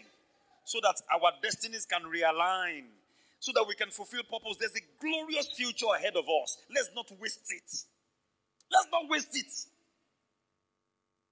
May you not see me in 10 years' time and run away. Uh, I know why I said that. Because in 10 years' time, I'll be a thousand times better than what I am today. But how about you? How about you? May you not see your mates in 10 years' time and hide. Some don't go to their secondary school reunion. You know why? Because they have nothing, nothing to show. Everybody's coming fresh, smelling nice, looking good, legit money, not Yahoo money, not illegit money. Everybody's fine. But, uh, yeah. I'm belong. You will not be part of the ambulance. The glory of God will shine in your life. Can I have an amen to that? Let me move on to another scripture. I'm still on Paul. Today, I'm on Paul. I want these things to sink. He was so dedicated. Go to Act 21. Act 21. And it came to pass from verse 1. After we had gotten them and at lunch, we came with a straight course onto Coos, and the day following onto Rhodes, I guess Rhodes Island. This is in America, but not America this time. This was in Asia. And from thence onto Patara. And finding a ship sailing over onto Phoenicia, we went aboard and set forth. Now, when we had discovered Cyprus, we left it on the left hand and sailed into, into Syria and landed at Tyre. For there the ship was to unlay their burden. And finding disciples, we tarried there seven days because they found disciples. He was so he was so happy, so excited to fellowship with them. Who said to Paul through the Spirit, these disciples that he was fellowshipping with told him through the Holy Ghost that he should not go up to Jerusalem. Oga Paul, you are Oga, but we are speaking by the Holy Ghost. Don't go to Jerusalem. They had warned them before. This was another warning. A confirmation. Once has he spoken, twice have I heard. They said, Don't go. They warned him by the Spirit, not by the flesh. and when he had accomplished those days, we departed and went our way. And they all brought us on our way with wives and children till we were out of the city. And we knelt down on the shore and prayed. Paul had a lifestyle of prayer. Then he had a style of praying going on his knees. Apart from walking to pray, which, you can, which we call prayer walk, Paul also knelt down to pray. I want you to also imbibe that. When you kneel to pray, it's a sign of surrender. It's a sign of acknowledging God in all of his omnipotence. Acknowledging yourself as being small. Acknowledging it as being the Almighty, the Great One. He knelt down and prayed. And when we had taken our leave one of another, excuse me, we took ship and returned home again. And when we had finished our course from Tyre, we came to, to Lemas, to Lemais, and saluted the brethren and abode with them one day. And the next day, we that were of Paul's company departed and came to Caesarea. And we entered into the house of Philip the evangelist, which was one of the seven, and abode with him. And the same man had four daughters, virgins, which did prophesy. Virginity is a good virtue. If you still have it, keep it. If you don't have it anymore, uh, well, if you are now born again, it is well with you. Keep it where it is. Amen. Uh, because the Bible emphasizes virgins. Uh, Bible saw, Holy Ghost saw, carry. Uh, uh, it is well. There's a second chance for those who have lost it. Uh, it is well within Jesus' name. So the same man had four daughters, virgins, which did prophesy. And as we tarried there many days, there came down from Judea a certain prophet named Agabus.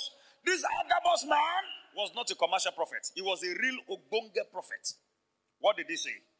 And when he was coming to unto us, he took Paul's girdle. Paul had a girdle to, to tidy up his flowing robe and bound his own hands and feet and said, Thus saith the Holy Ghost.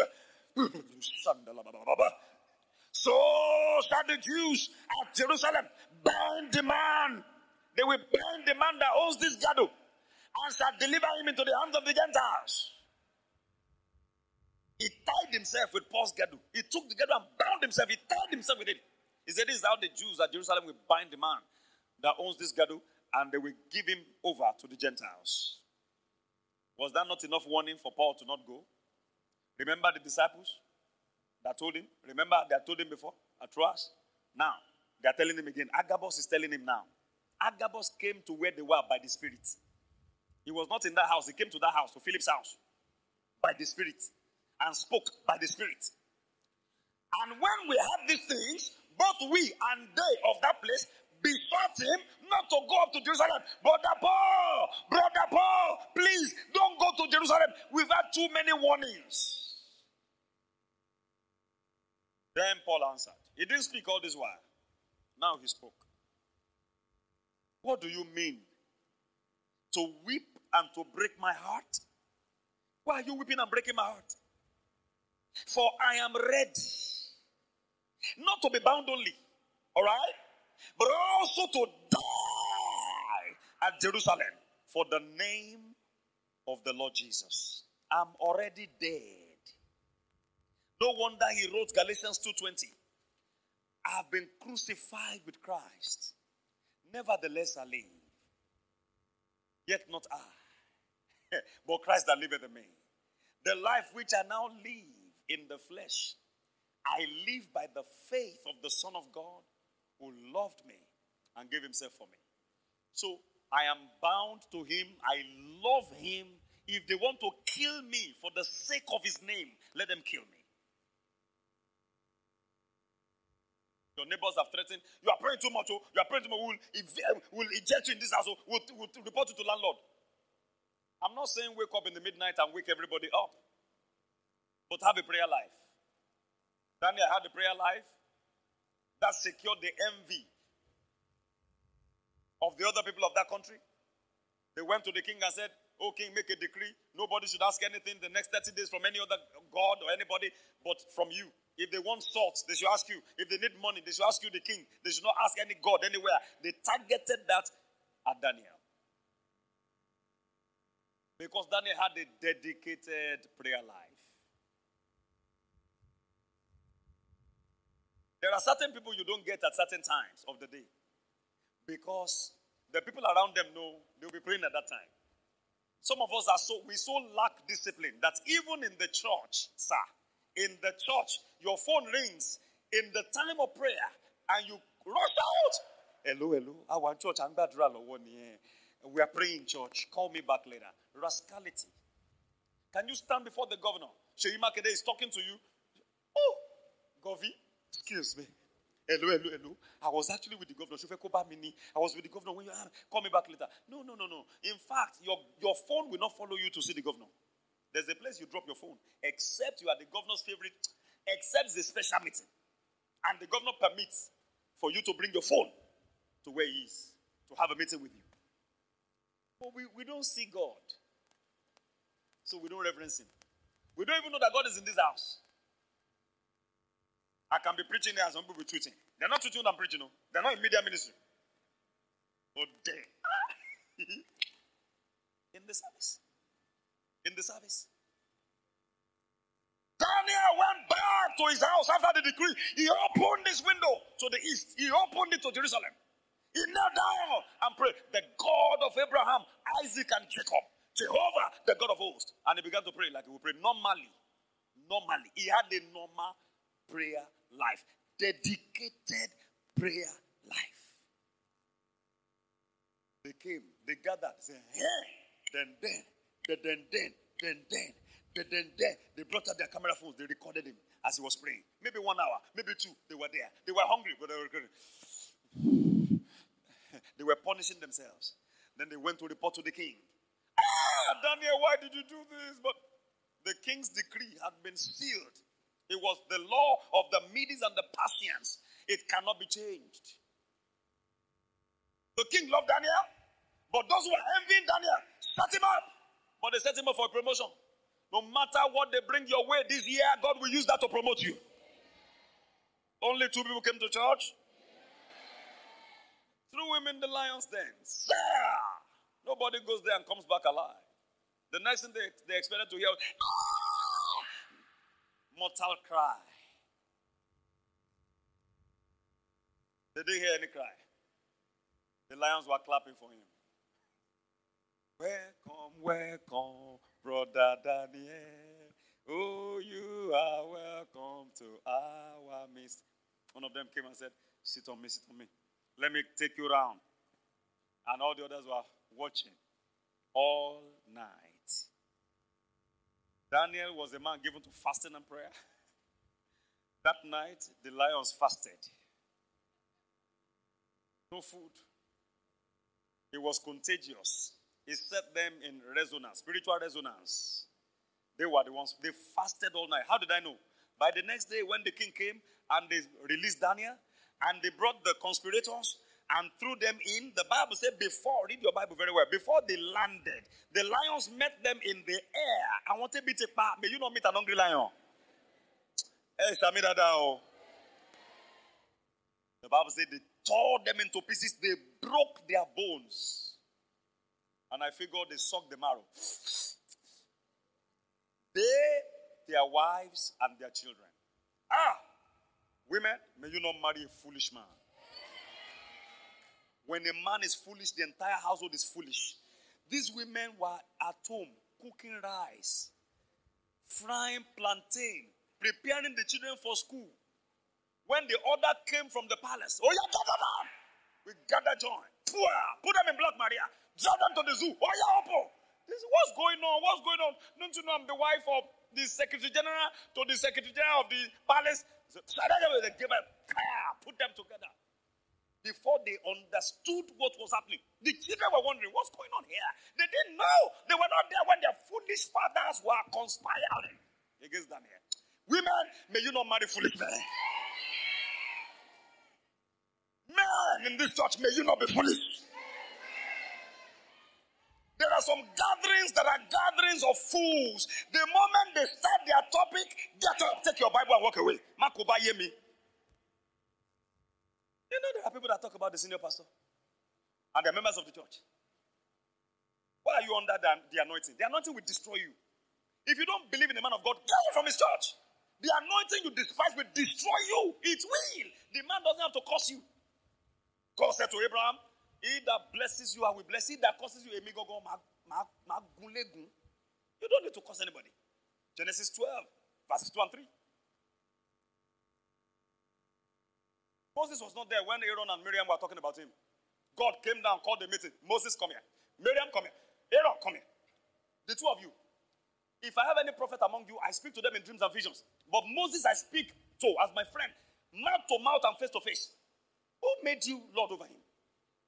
Moses Sir, what's going on here? Moses didn't even know what Sir, what's happening? You called the meeting. Why, why this meeting? Well, they were talking about you, and I, they didn't know I was there. Now, you, Miriam, be leprous. Moses, the man of prayer. This is my sister. Lord. Shut up. If our father spits on her face, we should not be ashamed for seven days. So let her be seven days outside the camp.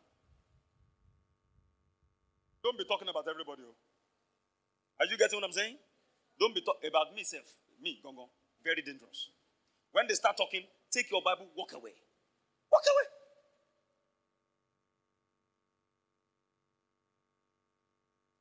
Don't be talking about the HOM.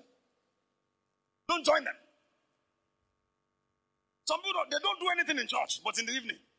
Hello, sis. They come to your DM. Did, did you hear what HOM? Do you know how HOM scolded that, that lady today? She was just too harsh. Say, God bless you. Stop that conversation right there. Are you with me? Are you with me, church? It's quiet. Bye. Are you with me, church? God might not do it like He did for Miriam. People might not be physically leprous. but I tell you, I've seen people stranded in life. I have examples. My wife and I talk a lot along these lines. Say, look at this person. For ages on the same spot. Ko pass, ko fail, Did not pass, did not fail, did not get promoted. In the same church where others are flying high. Let's finish up with, the, with Paul the Apostle. Are you with me, church? Are you still here? The summary of what he went through. Second Corinthians 1, verse, verses 8 to 10. Paul said, Will not have you ignorant, brethren, of our trouble that came to us in Asia, how that we were pressed out of measure, above strength, in so much that we despaired even of life. He went through so much trouble in Asia. In verse 9, he said, But we had the sentence of death in ourselves, not to trust, that we should not trust in ourselves, but in God who raises the dead. Verse 10 He who delivered us from so great a death and doth deliver, in whom we trust that he will deliver us. Paul went through all this ordeal joyfully. Joyfully. They suspend your ministry. Go and beg your HOM. I'm sorry, forgive me. How can they suspend you from God's work? And you say, oh, eh, freedom, no bondage. Go. She was my junior in secondary school. What's the meaning of that? Is it even if it's not because Pastor Fred and church that brought us together? Is it not because of the rain that rain and put uh, chicken and uh, uh, pigeon together? Oh. You might be the general manager in your place of work. When you come to church, you are a child of God. Amen? Can I have an amen? Some of you don't like what I'm saying this morning, but you need it. You don't like it, but you need it. It's like chloroquine. You have malaria, you don't like it, but you need it. Mm,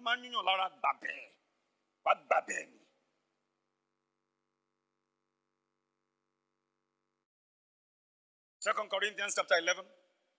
Let's read from verse 22 to 33. The summary of what Paul went through. Second Corinthians 11, 22 to 33. Let it not just be my voice. Read on top of your voices. Are you there? Are you there? Let's go from 22. Are they Hebrews? So am I. Are they Israelites? So am I. Are they seed of Abraham? So am I. Are they ministers of Christ? I speak as a fool. I am more in labors, more abundant, in stripes above measure, in prisons more frequent, in death oft. That's often. Verse 24. Of the Jews, five times Receive thy 40 stripes, save one. That's 39 stripes. Thrice was I beaten with rods. Once was I stoned. Thrice I suffered shipwreck. I can't hear you. A night and a day I've been in the deep, in journeyings often, in perils of waters, in perils of robbers, in perils by my own countrymen, in perils by the heathen, in perils in the city, in perils in the wilderness, in perils in the sea, in perils among false brethren, sick brethren. They love you in your presence. Behind you, they, they kill you. I don't care. Verse 27. In weariness and painfulness, in watchings often, in hunger and thirst, in fastings often. fast. In cold and nakedness Beside those things that are without, that which cometh upon me daily, the care of all the churches. Who is weak and I am not weak? Who is offended and I burn not? If I must needs glory, I will glory of the things which concern my infirmities. The God and Father of our Lord Jesus Christ, which is blessed forevermore. Nowhere that I lie not. Verse 32. In Damascus, the governor under Aretas, the king, kept the city of the Damascenes with a garrison, desirous to apprehend me. How did he escape? Verse 33. Make it out loud. Through a window in a basket was I let down by the wall and escaped his hands. Glory be to God. For the gospel, for the sake of the gospel. He went through all of this. He went through all of this. No wonder death could not kill him. Romans 8 35 to 39. We read that together. Romans 8 35 to 39. Are you feeling the spirit of Paul this morning? Because when we congregate together, we have also come to the spirit of just men made perfect. Romans 8 35 to 39. You can pray for one hour. That should change from this service. You should be on fire for God. Let somebody be on the keyboard for me. Romans 8 35 to 39. Let's read together, just like you did a couple of minutes ago. One to go. Who shall separate us from the love of Christ? Shall your boyfriend or your girlfriend? Or your banidese? Suck them today. Who shall separate us from the love of Christ? All right, let's go. One to go. Shall tribulation or distress or persecution or famine or nakedness or peril or sword, as it is written, For thy sake we are killed all the day long. We are counted as sheep for the slaughter. Nay, read it out loud. In all these things, we are more than conquerors through him that loved us. Verse 38 want to go. For I am persuaded that neither death, nor life, nor angels, nor principalities, nor powers, nor things present, nor things to come, nor height, nor depth, nor any other creature shall be able to separate us from the love of God which is in Christ Jesus our Lord.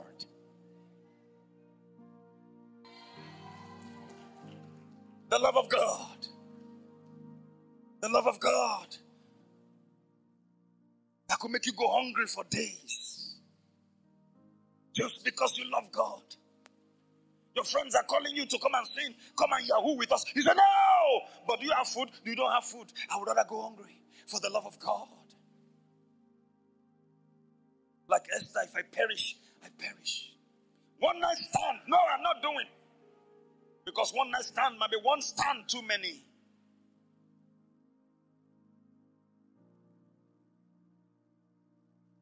No wonder death could not kill Paul. Philippians 1 23 to 25. Paul was dilly dallying between life and death. Should I die or should I stay? Let's read it together. For I am in a strait. Make it louder. One, two, go. For I am in a strait betwixt two, having a desire to depart and to be with Christ, which is far better Nevertheless, to abide in the flesh, which is more needful for you. Next verse. And having this confidence, I know that I shall abide and continue with you all for your furtherance and joy of faith. Ah, I want to go and be with Christ, but a part of me want to stay and be with you guys. Should I die or should I stay? He was not afraid of death. Oniku Lakpo. He put death in his pocket. He put death on the shelf. He said, When I'm ready, I will come and die. Death, you can't kill me. You know why? Because love is stronger than death. Paul was a lover of God, he was a lover of Jesus Christ. Are you a lover of God? Are you a lover of Jesus Christ? Then nobody, no assassin can threaten your life. I already died before I came here. I'm a dead man. Dead men are never afraid of death.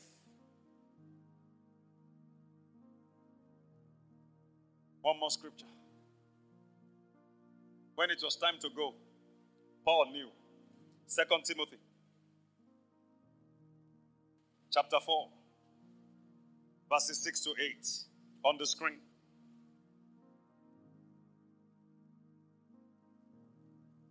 Hallelujah. Let's read it, everybody. Want to go? From now. he put the word now, emphasize it. Want to go? For I am now ready to be offered. And the time of my departure is at hand. For I have fought a good fight. I have finished my course. I have kept the faith. Henceforth, there is laid up for me a crown of righteousness, which the Lord, the righteous judge, shall give me at that day, and not to me only, but unto all them also that love is appearing. This was when he was ready to die. He didn't die like a chicken. He didn't die mistakenly. He didn't die by accident. He died when he wanted to. That's how to die for a believer. It's okay. I'm done. Want to go home. Lord, let your servant come, like Simeon, who dedicated the Lord Jesus Christ in the temple. One final scripture Timothy, his son in the faith, came under persecution. Timothy was pastoring the largest church in the city at the time, and the government came against the church. And they were killing Christians. Timothy, being the pastor of the largest mega church, was the number one target. He was afraid. Fear came into him. Ah, I'm, I'm going to be the number one target. They were already killing his church members. They were having burials upon burials, like Boko Haram was doing to the church in the north. What do I do now? What do I do now? And with tears, he wrote a letter to his father in the faith, God the apostle, asking, What do I do now? I'm afraid they're going to kill me. And Timothy was a young man. Don't blame him. He had visions and dreams, aspirations and plans. What am I going to do? Will I still be going to church? Will I still be pastoring or should we shut down the church? COVID is here. Should we shut down? And he sent the letter. I managed to send it to Paul, who was in prison. His father in the faith was in prison. He was not in prison, but he was in his house. Bible scholar said it was so bad that Timothy could not step out of his house because his house was in the city center.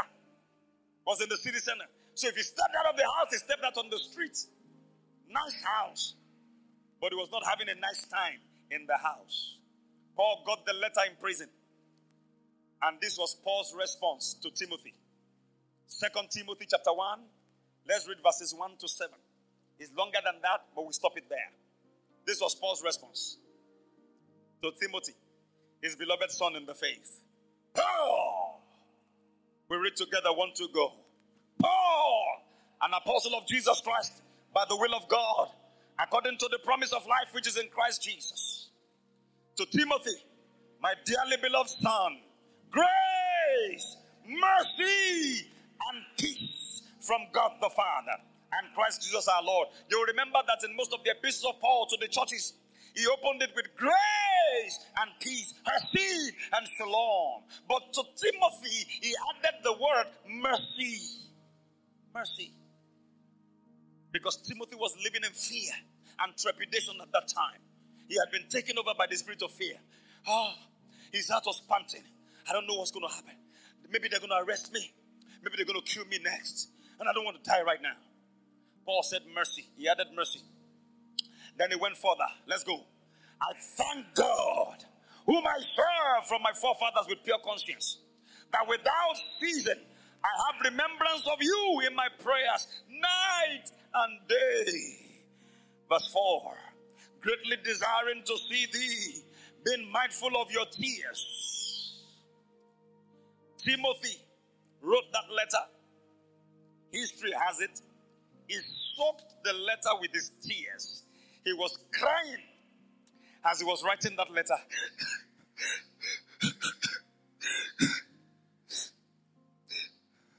Dear Father in the faith,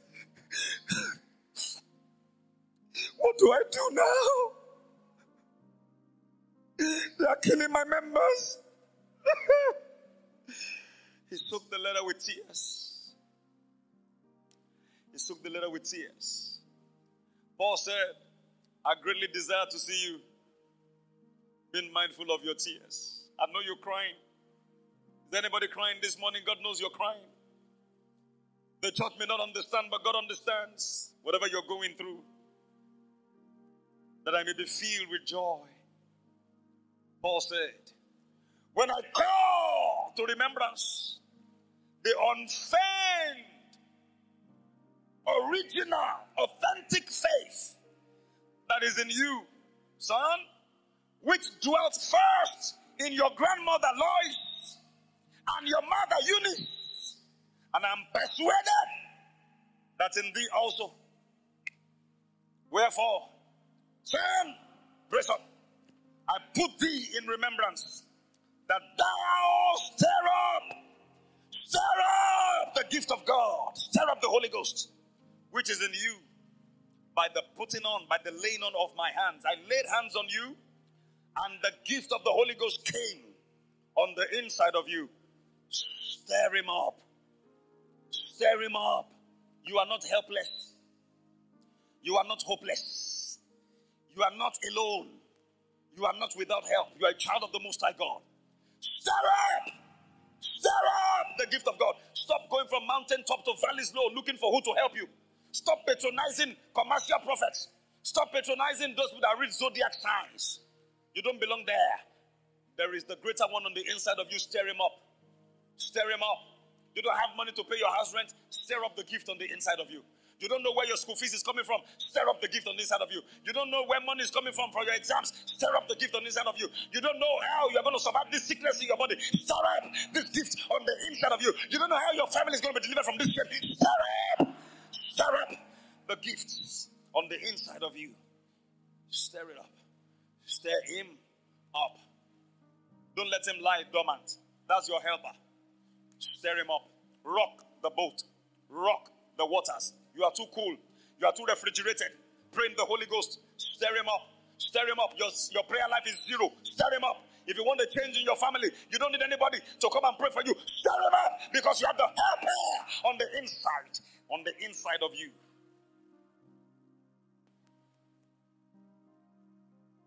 Next verse.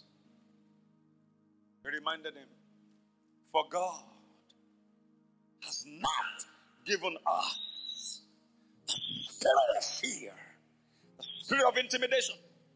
No, you don't have that. God has not given you. I know He's operating in you right now, but you didn't get it from God. And if you didn't get it from God, you have the right to send it back to the sender. For God has not given you the spirit of fear. They found a lump in your breast. Stir up the Holy Ghost on the inside of you. Don't die of fear. HIV does not kill people. It's the spirit of fear that kills people. It's not cancer. It's spirit of fear. People have survived cancer. Mama Dodie Osteen survived cancer. December 1981. 1981 till date sounds like 42 years. Still standing.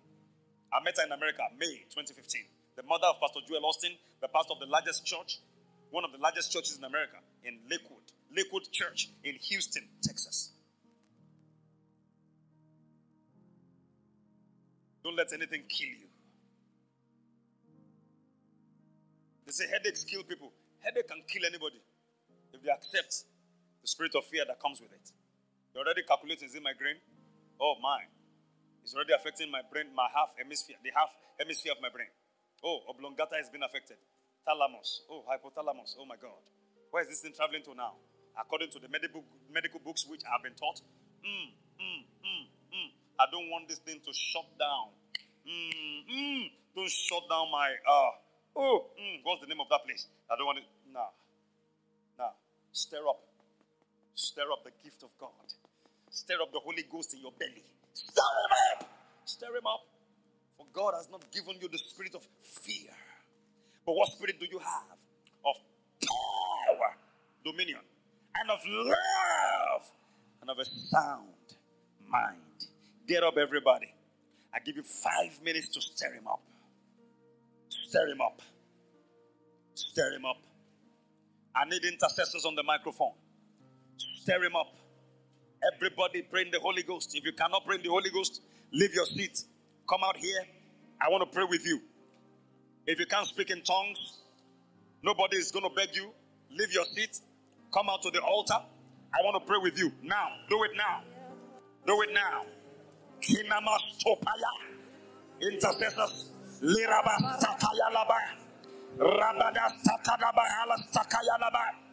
If you can't pray in the Holy Ghost, come out here. Let me pray with you now. I want to pray with you. Five minutes. I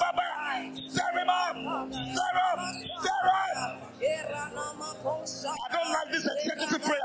Stir him up. Stir up the Holy Ghost on the inside of you. Kesadaba. Setetelebo sunta yadaba.